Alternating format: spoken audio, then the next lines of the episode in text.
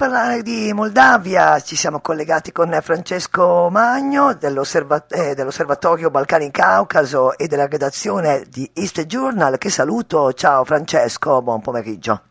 Buon pomeriggio, grazie per l'invito. Allora, eh, Francesco, che cosa sta succedendo in Moldavia? Nelle ultime ore ci sono stati pesanti scontri tra la polizia e, e centinaia di manifestanti, eh, secondo le agenzie tentavano eh, di prendere d'assalto il, il governo, eh, ma eh, eh, sempre secondo alcune agenzie, tra le parole d'ordine urlate dai manifestanti anche quelle legate alla crisi economica. Allora, cosa sta succedendo esattamente? Sì, allora, devo dire che rispetto a quanto è stato dipinto dalle agenzie occidentali italiane la situazione è più tranquilla.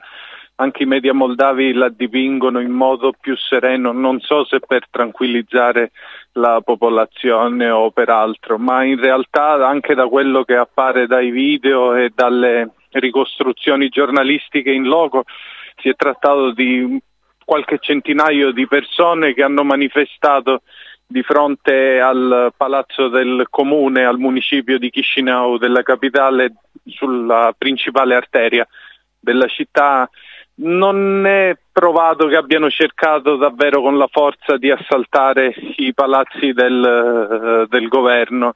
Si tratta di persone per lo più provenienti dai villaggi circostanti che si dice siano state pagate da questo grande oligarca filorusso Ilan Shor, che ha un partito che si chiama come lui di fatto, Partito Shor, che le ha pagate per farle venire dai villaggi in città e protestare contro la presidente Maya Sandu. Ilan Shor, eh, va sottolineato, in questo momento non si trova in Moldavia perché è stato condannato al carcere per frode, ma è riuscito a scappare prima del paese, adesso si trova in Israele, che è il paese di cui detiene la cittadinanza.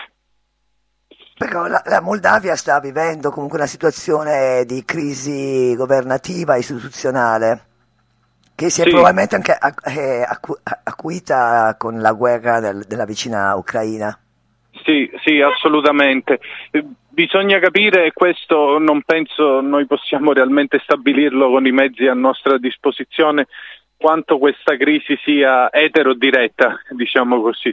Eh, Maya Sandu, la Presidente, dice che eh, esiste un piano addirittura di colpo di Stato eh, che i russi vorrebbero mettere in atto per scompaginare un po' la situazione politica in Moldavia e vedendo anche il passato e le azioni russe altrove non mi sembra inverosimile come, come descrizione. Anche le, le proteste di ieri di fatto possono rientrare in questo grande schema di destabilizzazione eterodiretta per mettere in difficoltà il governo di Maya Sandu, che è un governo filo occidentale, filo europeo, da sempre ha sempre dichiarato di voler impostare il futuro della Moldavia in quella direzione lì.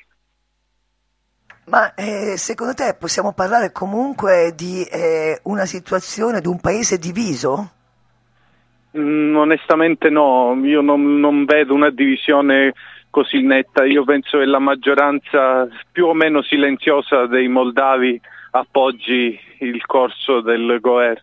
Poi è ovvio che la situazione economica, eh, i costi crescenti delle materie prime, del, de, del gas possono far crescere il malcontento e quindi portare le persone in strada magari anche sobillate da queste forze di disturbo.